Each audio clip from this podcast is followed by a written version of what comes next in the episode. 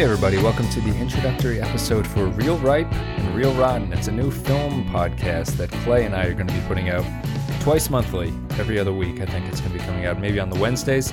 That seems to be the plan for now, but we're going to be doing a film podcast called Real Ripe and Real Rotten, and we're going to be using Rotten Tomatoes to determine the highs and lows of an artist's career, and then try to decide what went right and what went wrong.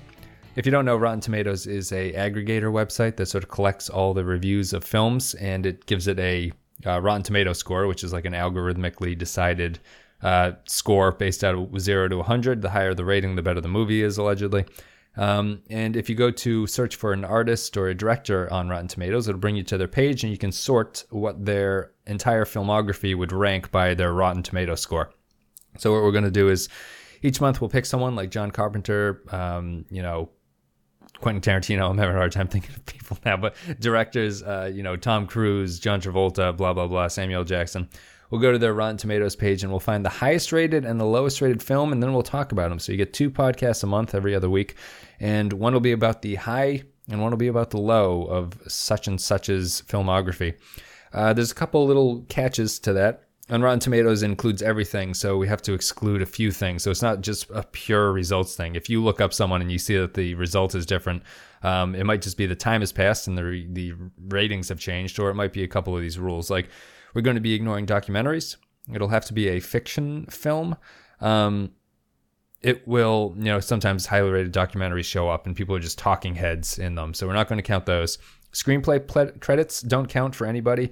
Executive producer credits don't count. That's big for people like Tarantino and Carpenter, where they have a lot of really low-rated stuff, but they're all executive producer credits for them. Directors will have to actually direct the film. They'll have to be credited as the director. Actors will have to have a substantial role in it, like probably a top 3 billing. Think about if they're not on the movie poster. That's not really a hard rule, but if they're not on the movie poster, it's not likely to be included in their top role.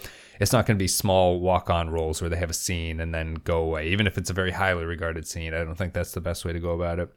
So the directors will have to direct the movie. Actors will have to be substantially involved in the story. I think that's it. Yeah, so we're using Rotten Tomatoes. Clay and I will be doing it. We'll use Rotten Tomatoes to sort of figure out the highs and the lows, and we'll do a podcast about each one, sort of focusing on the actor or director, but at the same time, it's a very general film discussion, a film review type thing. It's just the gimmick is just a way to sort of get us a spectrum of results. We can look at good movies, we can look at bad movies, and we can take it from there. So if you like our criticism of the Star Treks and the Prisoners and the Patreon podcast, if you guys are patrons, this will be more of the same. It just kind of has a little bit of a film gimmick. It's a way for us to watch more movies and to get different things to talk about. Again, Clay and I are going to co-host. Guests will be possible in the future. Patreon is going to be used to decide what we talk about. So if you want to support the show and you want to have a input into what we talk about, you can go to patreon.com/the Penske File and vote once a month on what we cover.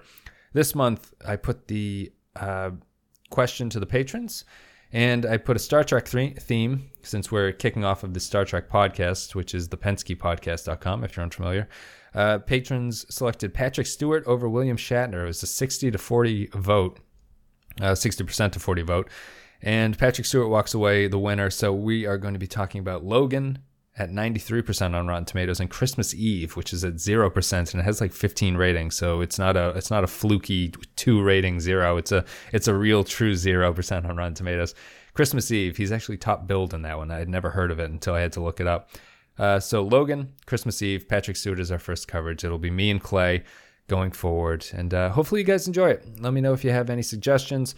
Patrons will be able to, not just patrons, but everyone who listens will be able to chime in and give suggestions about what they want covered in the next month, and then we'll vote on it on Patreon. You can check out all the social media in the description below, in the podcast blurb or the video description. You can subscribe. I would suggest subscribing as an MP3 to download this as a podcast.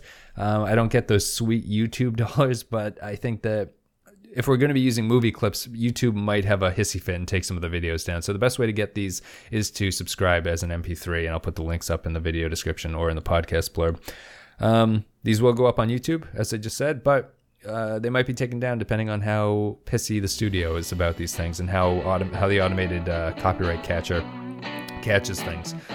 That's about it. It's called Real Ripe and Real Rotten, R-E-E-L in both of those. So that's the play on words. It's not real, R-E-A-L. It's real as in a film reel.